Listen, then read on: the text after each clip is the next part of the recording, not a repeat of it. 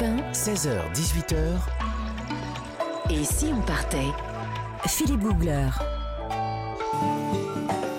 Nous sommes très très loin en Afrique, au Zimbabwe. Alors après ce, ce bon bain frais dans le Zambèze au ras des chutes Victoria, je vous assure que je- j'en frémis encore, j'ai eu vraiment très peur ce jour-là.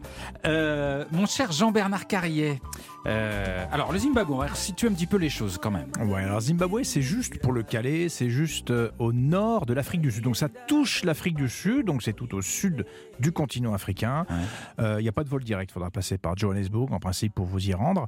Euh, Pays enclavé, ça veut dire qu'il n'y a pas de façade maritime, mais vous l'avez dit, il y a ce fleuve Zambèze, magnifique. ces chutes euh, Victoria, et puis un lac, le lac Kariba. Donc il y a quand même de l'élément liquide qui est présent.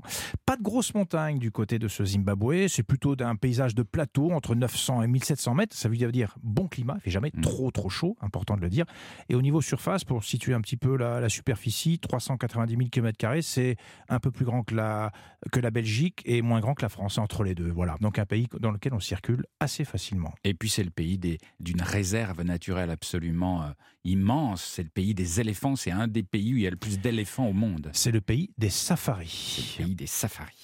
Euh, nous sommes en ligne avec Perrine Crossmarie. Elle est réalisatrice. Je recommence. Nous sommes en ligne avec Perrine. Elle est réalisatrice de documentaires animaliers, présidente de l'association HISA, ISA, qui œuvre pour la protection des animaux sauvages.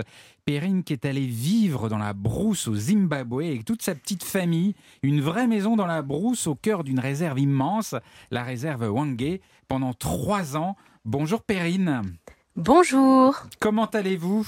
Ah, je vais très bien. J'ai rêvé là en écoutant euh, tout le récit sur le, le Zambèze. J'étais, j'y étais de nouveau. hein. Ah, C'est c'est incroyable cet endroit. Ah oui, moi vraiment, j'y suis allée plusieurs fois, à plusieurs reprises, et effectivement, j'ai ressenti euh, les mêmes choses, hein, Mm. avec euh, cette, euh, ce, ce côté euh, quelque part monstrueux de, de cette euh, chute vertigineuse qui est quasiment vivante. hein. On a l'impression que c'est un être vivant. Ouais. Et, euh, et en même temps euh, impressionnant, un, côté euh, monstrueux parce qu'on a une sensation d'être euh, face à, je sais pas, oui, un monstre qui qui qui gronde et euh, a un orage puissant. C'est c'est hypnotique et à la fois ça nous envoûte. Moi j'ai j'adore. Est-ce que vous êtes baigné au ras des chutes? Alors j'ai pas fait ça. Il faut connaître le petit coin. C'est pas, c'est pas Bah, facile je- Il vaut Non mieux mais être- je l'ai vu, je l'ai vu ce petit coin. Et moi, en fait, euh, ce ce que j'ai aimé, c'est la partie effectivement cette. Je vois tout à fait où est l'île, Ouais. cette île, et euh, et je vois effectivement où, où c'était, mais j'ai pas eu l'occasion de le faire parce que je pensais qu'on pouvait le faire que du côté zambien. Ouais. Donc euh, voilà. Ouais, parce que ça fait la frontière, il faut le dire, avec la ça. Zambie, hein, les, les- les chutes également. Euh, Jean-Bernard, vous voulez- Mm. Je voudrais dire qu'en fait, les, les chutes Victoria, pour les situer, c'est deux fois la taille en hauteur des chutes du Niagara. On Ouais. parle souvent des chutes du Niagara, c'est deux fois les chutes du Niagara. Tout à fait. Voilà. On parle trop des chutes du Niagara. Complètement. Il y a bien mieux. Pas en, pas en hauteur, en longueur, en largeur. en hauteur, largeur. il me semble que c'est en hauteur aussi. Ça fait plus de 100 mètres et la- les chutes du Niagara font pas cette, euh, cette taille-là, euh, mon cher Olivier. Ça, j'en suis quasi sûr. On vérifiera après. Euh, alors, C'est pour le quiz. ma chère Perrine, vous avez Oui. vécu donc dans la brousse au Oui. Zimbabwe avec, des, avec un enfant. Vous aviez un jeune fils qui avait, je crois, 3-4 ans, 4-5 ans. Oui, c'est ça, c'est ça. En fait, euh, c'était une grande première hein, pour le projet. Euh, on était au cœur du parc de Wangé, on venait en famille, donc ça, il y a eu des discussions à ce sujet-là parce que c'était la première fois qu'une famille venait au cœur de la brousse. Donc, euh, quand je dis au cœur de la brousse, on vivait vraiment loin de tout, euh, euh, des grandes villes, des hôpitaux et. Mais ça veut dire quoi? Ça veut dire que votre enfant, quand il se levait, il allait gambader au milieu des lions et des éléphants? C'est ça, c'est ça, hein, vraiment. Le matin, par exemple, euh, alors on a eu, on a vécu à deux endroits différents. Soit au cœur de la brousse où le, le, le matin on faisait 25 km pour aller à l'école, pour l'amener à l'école et alors c'était génial parce que on était arrêté par hop un troupeau de buffles, après ah ben on s'arrêtait c'était des gnous, ah bah là et donc il arrivait toujours en retard à l'école pour le coup. Pour cause de Ça, les, les embouteillages. C'était classique, voilà. Et après, on a vécu euh, aux portes du parc. Et là, on était, euh, là, il fallait vérifier parfois parce que le parc, en fait, euh, on vivait euh, dans le, le- le- ça s'appelait, euh, ça s'appelle toujours Main Camp, hein, donc c'est l'entrée du parc. Et il y a des animaux euh, comme dans le parc. Hein, c'est, enfin, on est au cœur de la brousse. Et on avait la visite d'animaux sauvages. Les, les girafes dormaient juste à côté de, de notre maison. Les hyènes passaient dans le jardin. Et parfois les lions. Et donc le matin. Au petit matin, regardez s'il n'y avait pas des traces justement euh, devant la maison parce que euh, des lions euh, pouvaient euh, enfin être dans le coin hein, vraiment. Mais c'est pas dangereux pour les enfants d'avoir des lions qui passent dans le jardin? Alors, euh, comment dire? C'est très étrange parce qu'au départ, on fait attention et en- ensuite, on voit que les gens vivent comme ça, qu'il n'y a pas d'accident. Alors, ça arrive, hein, bien sûr, on raconte toujours, il y a toujours cette espèce de légende avec un enfant qui a été euh, dévoré par un léopard autour d'un feu de camp. Alors, il y a- ça arrive, mais c'est extrêmement rare. Nous, on faisait très attention et en même temps, on pouvait pas tout gérer parce qu'il vivait vraiment dans le village. Donc, à 8 heures, on le déposait dans le village Pour, pour et euh, il l'école, allait à l'école. vous Voilà. D'accord? Et ensuite, à 18h, on venait le récupérer. Et ensuite, on allait euh, voir les éléphants. Enfin bon, bref, on était sans arrêt de toute façon connectés à la nature et aux animaux et aux villageois. Et donc, euh, on savait pas trop ce qui se passait dans la journée. Et c'était drôle parce que souvent, bah, il nous racontait des choses, qu'il avait euh, vu des babouins euh, qui, euh, euh, qui passaient dans le campement, qu'il avait mangé. euh, bon, alors les gens là-bas mangent de la viande de brousse et il a mangé l'éléphant. Alors aujourd'hui, il s'en rappelle plus, mais moi, je ne le savais pas. Il a mangé de l'éléphant, votre enfant? Oui, oui, oui, de la, de la trompe d'éléphant. Oui. Oh. Mm. Ça se mange, C'est- c'est bon ça Bah, j'en sais rien. Moi, je Vraiment, mange j'ai Olivier Olivier Pouls, Non, euh, spécialiste. j'ai jamais goûté, mais ça me tente pas trop. hein. C'est comment. C'est quel ça doit être gélatineux ça doit être- Non, ça, enfin, pour la trompe, vu que c'est c'est- c'est plein de muscles, C'est Ah fibreux, c'est plus nerveux et mus- muscu- musculeux, Musculeux. je dirais, pour la Nous. C'est pas, c'est pas forcément, je pense, hein, de ce qu'on m'a dit, Bon. le meilleur morceau. Mais bon, Ça nous surprend pas trop, à Bon, vrai très dire. Non, mais c'est bon à savoir, parce que des fois on hésite. Oui, Hein, on est chez le ça. boucher, on Oh, tiens, de la trompe ou pas? Non, mais je vais prendre une côte de bœuf, finalement. voilà, enfin, c'est des aventures comme ça que mon fils a vécu, à manger des termites, euh, à être vraiment, euh, vraiment Bah, avec. euh, oui, c'est c'est- c'est assez fou. Et il est, il est, qu'est-ce que ça il, il a grandi depuis? Qu'est-ce que ça l'a, ça l'a, ça l'a Il- changé Il ça a des l'a- défenses qui ont poussé. Non, mais ça l'a changé complètement, Il en fait. s'appelle parce- Indiana. C'est- bah, tout le monde l'appelait Kirikou ou Mougli parce que il, a, il parlait la langue, euh, le ndébélé, hein, avec les clics. Donc nous, on, on se rendait pas compte parce qu'on le laissait dans le visa- village, on le récupérait le soir. Et il avait, c'était un enfant qui vivait avec euh, avec euh, avec les, les gens sur place et avec les animaux. Il a il a été transformé. Mon fils aujourd'hui, euh, bah même voilà, ce qui s'est passé, c'est que quand on est parti du Zimbabwe, on allé au Canada et il sortait de l'école pieds nus au Canada. Ah oui. donc, et donc, euh, il avait une- manière de vivre qui ne correspondait absolument pas aux critères euh, bon, bah, de vie euh, de la société. euh. Et maintenant il a quel âge et ça donne quoi? Ah, il a, il a, il a eu 17 ans il y a quelques jours Ouais. et c'est, toujours un enfant, euh, un enfant, un jeune homme maintenant qui est connecté à la faune, à la flore, Ah, bah, au sport et qui a un esprit libre, Ah. vraiment. Restez avec nous, Perrine Crossmarie. On va continuer à explorer le Zimbabwe dans un tout petit instant avec vous sur Europe 16h, 18h, Et si on partait? Philippe Googler sur Europe 1.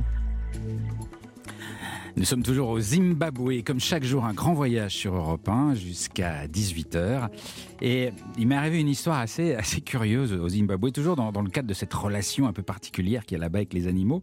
C'était dans un, village en, pleine brousse. J'étais en discussion avec un médecin, un médecin guérisseur du village.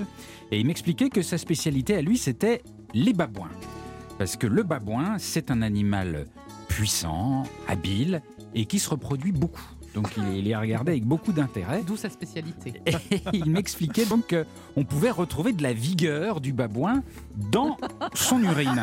Ah non Oh non Ben Juste si. l'urine. Alors, bah, je vais vous expliquer. Donc, son job à lui, c'était entre autres d'aller récupérer de l'urine de babouin pour en faire un médicament. Donc, je le suis. On, on part euh, comme ça dans la brousse. euh. On vous imagine bien. c'est vrai, on part chercher de l'urine de babouin. Vous distribuez des petites fioles au babouin, quoi. Non, non, alors on va chercher de, de l'urine dans le sol, euh, par terre, ce qui- ce qu'il en reste, parce que ça paraît quand même pas évident comme ça, parce qu'il fait très chaud, le sol est sec, donc je sais pas trop comment on va faire. Et euh, lui, il va chercher sous les arbres, sous les arbres que fréquentent habituellement les babouins. Donc, euh, on regarde, on cherche. Je lui dis, mais enfin, comment on va faire pour trouver de, de- de l'urine qui est quand même depuis des heures dans un sol sec Elle a forcément disparu. Et il m'explique qu'en fait, que quand ça sèche, ça fait un bloc solide qui se détache, un peu brunâtre. D'ailleurs, il me montre un arbre sur lequel il y a des taches brunes un peu fissurées. Donc, s'il y en a sur l'arbre, c'est qu'il doit y en avoir sous l'arbre. Parce que le babouin, quand il a besoin, il descend pas de l'arbre. Et C'est direct. Et donc, Le système sanitaire, c'est pas mal. Et donc, effectivement, on trouve dans le sol des petits blocs bruns, comme un peu de la terre agglomérée. Et il est ravi. Pour lui, c'est c'est un trésor. Et il me dit texto C'est super, il y a plein de nutriments dedans. Il y a plein de nutriments dans la semence de babouin. Et alors là, petit silence. Comme maintenant, parce que Je dis comment ça, de la semence? Parce que là, jusqu'à présent, on parlait de d'urine. Et là, il prend un air un peu gêné et il m'explique que dans sa langue, l'urine et la semence masculine, c'est le même mot. Ah bah, c'est charmant. C'est le même mot pour des raisons pratiques. C'est pour pouvoir parler de tout ça entre adultes devant les enfants. et donc, on dit urine, mais enfin, chacun comprend. Et donc, je lui dis, donc, en fait, ce que je viens de prendre dans mes mains, là, c'est de la semence de babouin séché. Et euh, donc, ça fait un drôle d'effet, hein, je vous cache pas, parce que ça, ça n'arrive pas tous les jours. Et donc, euh, je- reste comme ça un peu suspendu. Et, euh, Plus que suspendu, à mon avis. et, et- et je lui demande surtout comment est-ce que du sperme de babouin se retrouve là, au, au sol. Et là, il me répond, ben, parce que le babouin, je vous ai dit, il est sexuellement très actif. Et très souvent, il se fait plaisir tout seul sur l'arbre. Et, et ben voilà. Il y en a au sol. Et donc, Logique. C'est logique. Donc je suis un peu surpris. Et euh, le guérisseur m'explique que tout ça est très sérieux et qu'il fait ses préparations à base donc d'urine de bab- babouin entre guillemets, qui sont très efficaces pour la virilité des hommes. Donc il me ramène à la maison et évidemment il veut me faire essayer ses préparations. donc euh, vu le contexte, c'était impossible de dire non. Je... Et il me fait goûter. Et, et là, je vous avoue que j'ai quand même testé du bout des lèvres Oh non. parce que euh, bon, je connaissais un peu l'histoire, vous voyez. Donc, alors j'ai testé un tout petit peu, donc ça avait le goût de terre et de sable, hein, parce que ça avait traîné dans le sol, mais je suis pas allé très loin. Mais il était vraiment content que j'essaye pour que je puisse voir combien c'était efficace. Et euh, là, je lui dis, ok, euh, je veux bien, mais si ça marche, là, je suis en voyage, je suis tout seul. J'ai j'ai pas C'est perdu, quoi. J'ai- C'est perdu. j'ai- J'ai pas C'est vraiment- gâché. Toute cette énergie pour rien. j'ai pas vraiment besoin. Et là, il me fait une réponse toute simple. Il me dit, bah, si ça marche, tu bois de l'eau. Et si on partait sur Europe 1 Deux heures d'évasion avec Philippe Googler. Voilà, j'ai bu un grand verre d'eau. Vous en avez ramené aujourd'hui Et J'en ai pas ramené parce que je vous cache pas que c'est quand même un peu. ça- C'est pas ragoûtant. Nous sommes en ligne avec euh, Perrine Crossmarie, réalisatrice de documentaires animaliers, qui a donc vécu au milieu d'un parc animalier avec son fils et son mari. Euh, Perrine, euh, la relation avec les animaux est très très forte dans ce pays. Et, moi, ce que j'aime beaucoup aussi, quand on se promène là-bas, c'est les sons. Est-ce que ça, est-ce que ça vous a marqué ça? Alors oui, oui, c'est c'est sûr que c'est marquant puisque euh, alors bon, bien sûr, il y a les odeurs hein, aussi qui sont très très très et les sons euh, varient forcément euh, en fonction ben, du jour ou de la nuit, mais aussi des saisons. Et euh, comme comme partout, hein, parce qu'il y a, y a une saison d'hiver et une saison euh, printemps et, et d'été, c'est ma saison préférée parce Mm. que c'est la période où il y a une explosion de vie.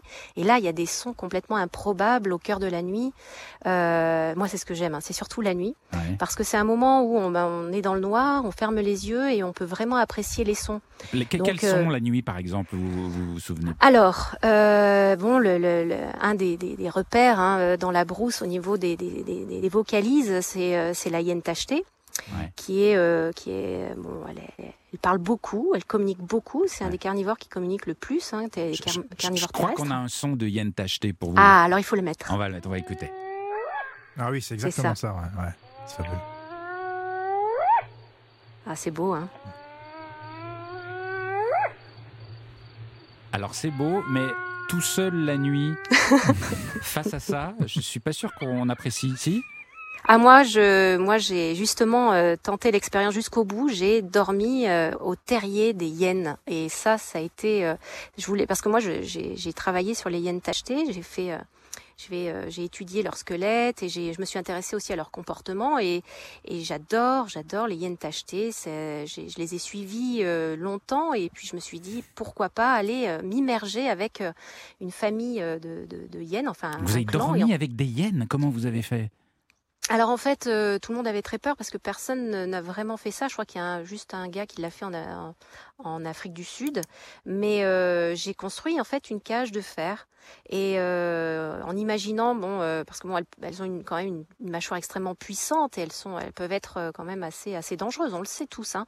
Et j'ai construit cette cage de fer. Bon, faut dire qu'à l'époque, j'étais un peu jeune et je me suis dit tiens, je vais le faire. Et puis je, voilà, j'ai, puis je fais encore des choses un peu folles de ce genre-là, mais les hyènes, c'était, c'était un challenge. Et j'ai, posé en fait mon, mon affût à quelques mètres de- d'un terrier où je- j'espérais voir des petits. Et donc les femelles, elles disposent les petits euh, en fait dans des, des terriers. Et, euh, et donc je, je, je suis restée là, je suis rentrée dans mon terrier, j'ai fermé, enfin dans mon, pardon, dans mon affût. euh, Dans j'ai votre cage, vous êtes mis dans une cage, c'est ça? Oui, une cage de fer. Et, euh, et, et donc, j'ai passé la nuit avec elle. Et mon mari et mon fils m'ont laissé là. Et, euh, et j'avais un ranger qui avait tellement peur, parce qu'il faut quand même que ce soit, euh, que ce soit un peu cadré, tout ça. Il m'a dit, je reste euh, près de vous. J'ai dit, non, non, non, vous mettez à 100 mètres et vous fermez la radio jusqu'à 8 heures du matin. J'ai dit, je veux être toute seule. Donc vous n'aviez pas moyen de communiquer avec qui que ce soit? Non, non, non, non, non, j'avais, euh, j'avais pas moyen de communiquer. C'est, j'avais confiance. Et puis ça faisait des semaines et des semaines que je les suivais. Qu'elle s'était habituée à mon odeur. J'avais dispersé un petit peu de mes, bah, pas de mon urine, mais quasiment euh, autour, pour aussi qu'elle s'imprègne de ma présence. Et en fait, euh, je n'ai pas été attaquée par les hyènes, mais par des fourmis. Mais elles Ah. se sont pas approchées de vous, les hyènes?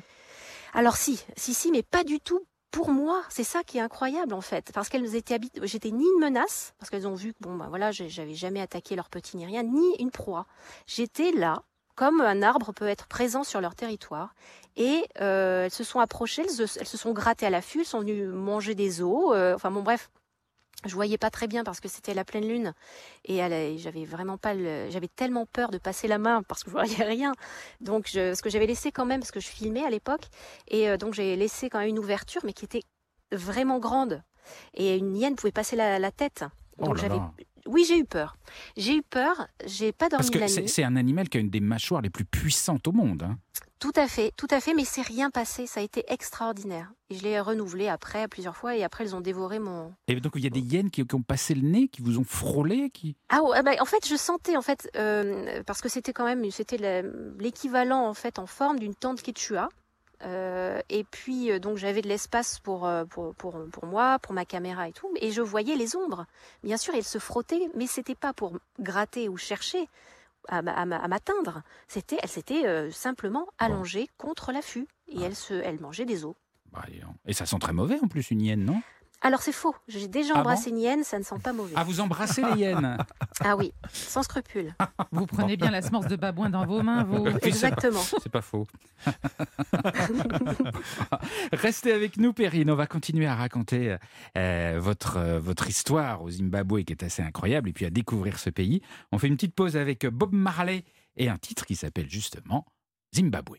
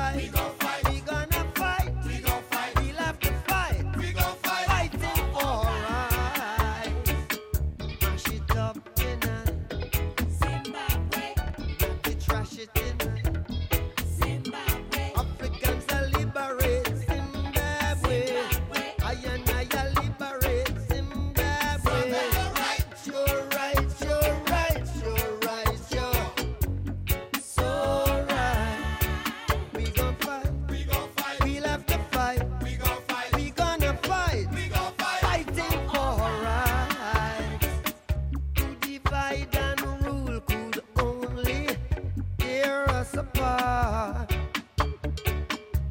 In every man's chest, their beats are. So soon we'll find out who is the real Bob Marley sur Europe 1, Zimbabwe. Nos escapades continuent tout de suite en toute sérénité avec Shiva, ménage et repassage à domicile. Europe 1, Philippe Googler. Sommes au cœur de l'Afrique. Dans cette Afrique sauvage qui est une terre d'explorateurs et de personnages extraordinaires, et notamment le fameux docteur Livingstone, ma chère Nathalie. Oui. Alors, vous connaissez tous hein, ce docteur Livingstone, qui est le premier Européen à avoir fait mention des célèbres chutes Victoria en Ouais. 1855. C'était un missionnaire, un explorateur, vous l'avez dit Philippe, anti-esclavagiste, ça c'est important. Et puis c'est surtout un homme qui a cherché toute sa vie les sources du Nil. Eh bien, cet homme merveilleux, considéré comme un héros en Angleterre, qui est sa terre natale, avait disparu depuis exactement trois ans et huit mois. Et un homme, un journaliste américain, nommé Henry Morton Stanley, s'était donné pour mission de le retrouver. Ah oui, disparu, on n'avait aucune nouvelle. Non, mais on savait plus ou moins qu'il se trouvait en Tanzanie. Alors, ce fameux Morton Stanley se rend à Ujiji, en Tanzanie, sur le lac Tanganyika, qui est un centre prospère de la traite des Noirs par les arabo-musulmans, pour essayer de retrouver notre Livingstone. D'accord. Et il était certain de le retrouver vivant là-bas? Eh ben justement, pas sûr du tout, c'était un vrai défi en vue de, vous savez quoi, un scoop de journaliste. Alors on savait que Livingstone était âgé, il avait 60 ans, ce qui était quand même assez considérable pour l'époque, et puis il était en mauvaise santé. Et Stanley, d'où il venait? Eh bien Stanley, lui, il a été envoyé par le directeur du New York Herald en Afrique pour retrouver coûte que coûte notre Livingstone. Mais son patron, le propriétaire du journal, n'était pas convaincu quand même à 100% de ce coup journalistique, donc il l'a chargé d'un tas d'autres missions avant celle-ci, histoire de rentabiliser les frais de déplacement. Ouais. Donc Stanley accomplit d'abord un très long périple avant de gagner l'île de Zanzibar par l'océan Indien, qui est une étape importante du voyage. Puis en chemin, il va se trouver bloqué dans une guerre entre des commerçants arabes, un flibustier africain.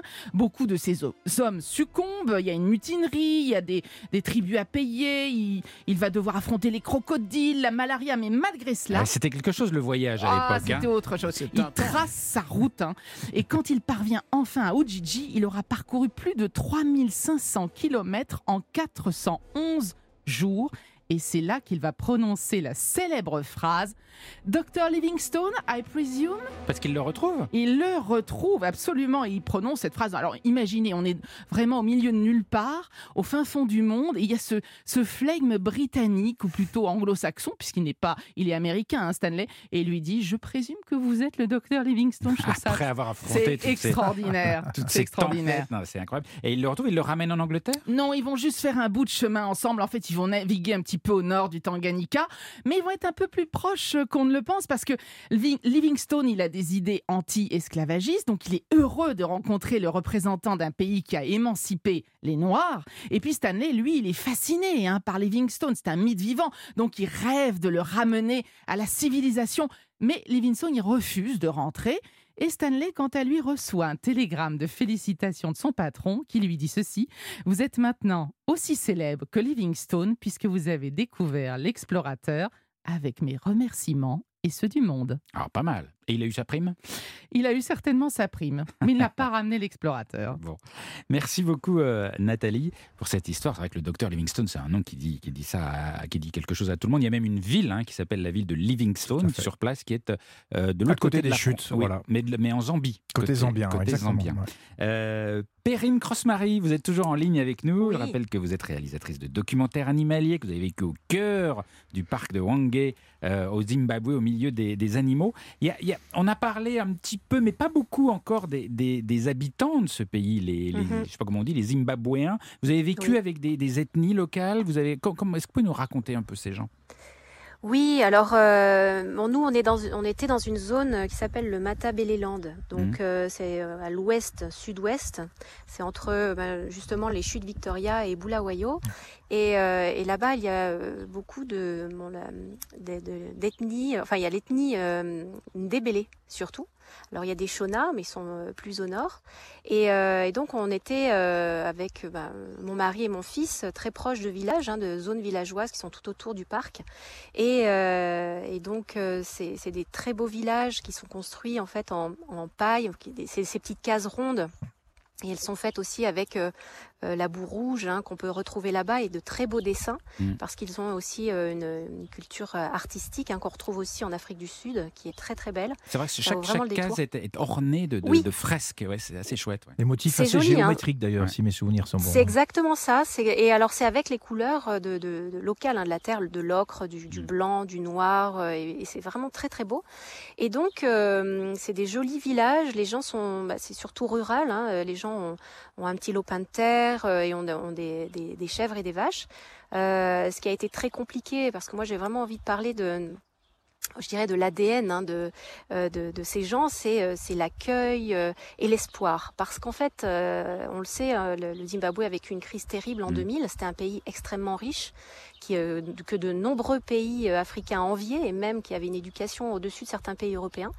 Et à la crise de la réforme agraire en 2000, où euh, des fermiers blancs ont été euh, expulsés à la machette, certains ont été tués euh, de leur, de, enfin, expulsés de leur terre. Euh, et bien en fait, le, le pays s'est écroulé Mm. économiquement, socialement, et ça, ça, ça, il y a encore de nombreuses cicatrices encore aujourd'hui. Mm. Euh, dans le corps, dans le cœur et dans l'esprit euh, euh, des Zimbabwéens. Et pourtant, quand j'y étais, parce que c'était de 2006 à 2009, il y avait encore quand même cet espoir de renaissance de leur beau pays et, euh, et puis un accueil euh, vraiment de, de- des gens. Ils voulaient travailler parce qu'il y avait quand même, et c'est encore le cas aujourd'hui, entre 80 et 90 de, de chômage. Mm. Enfin, c'est ça, ça a vraiment euh, complètement basculé avec cette avec cette histoire et avec euh, donc cette réforme. Et pourtant, l'espoir est là. Il y a de très belles initiatives dans les Mm. villages. euh, c'est des gens qui, euh, qui accueillent vraiment les, les, les, les, euh, bah, le, le monde et puis les, ex- les expériences nouvelles, euh, Mm. la permaculture aussi euh, et, et, la, et la survie hein, dans ces dans ces zones arides. C'est vrai qu'il y a une vraie compliqué. envie d'aller de l'avant et on souhaite ça. de tout notre cœur au Zimbabwe de, de sortir enfin de cette longue période noire. Tout à fait. Mm, mm. Tout à fait. Hein. Mm. Chez l'NDBL, si mes souvenirs sont bons, euh, il y a un, un côté paisible. C'est que je pense que malgré fait. la crise qu'il y a pu y avoir, ces gens ont gardé un côté paisible, ce qu'on retrouve un petit peu moins quand même en Afrique du Sud, où c'est un peu plus tendu. Voilà, c'est mon, Mhm. mon sentiment. Merci, Oui, c'est beaucoup, vrai. merci beaucoup Perrine de nous avoir raconté un peu, parce que là encore on pourrait en parler pendant Oui, des heures, hein, C'est ça. du, du Zimbabwe. Merci beaucoup. Avec plaisir. Au revoir.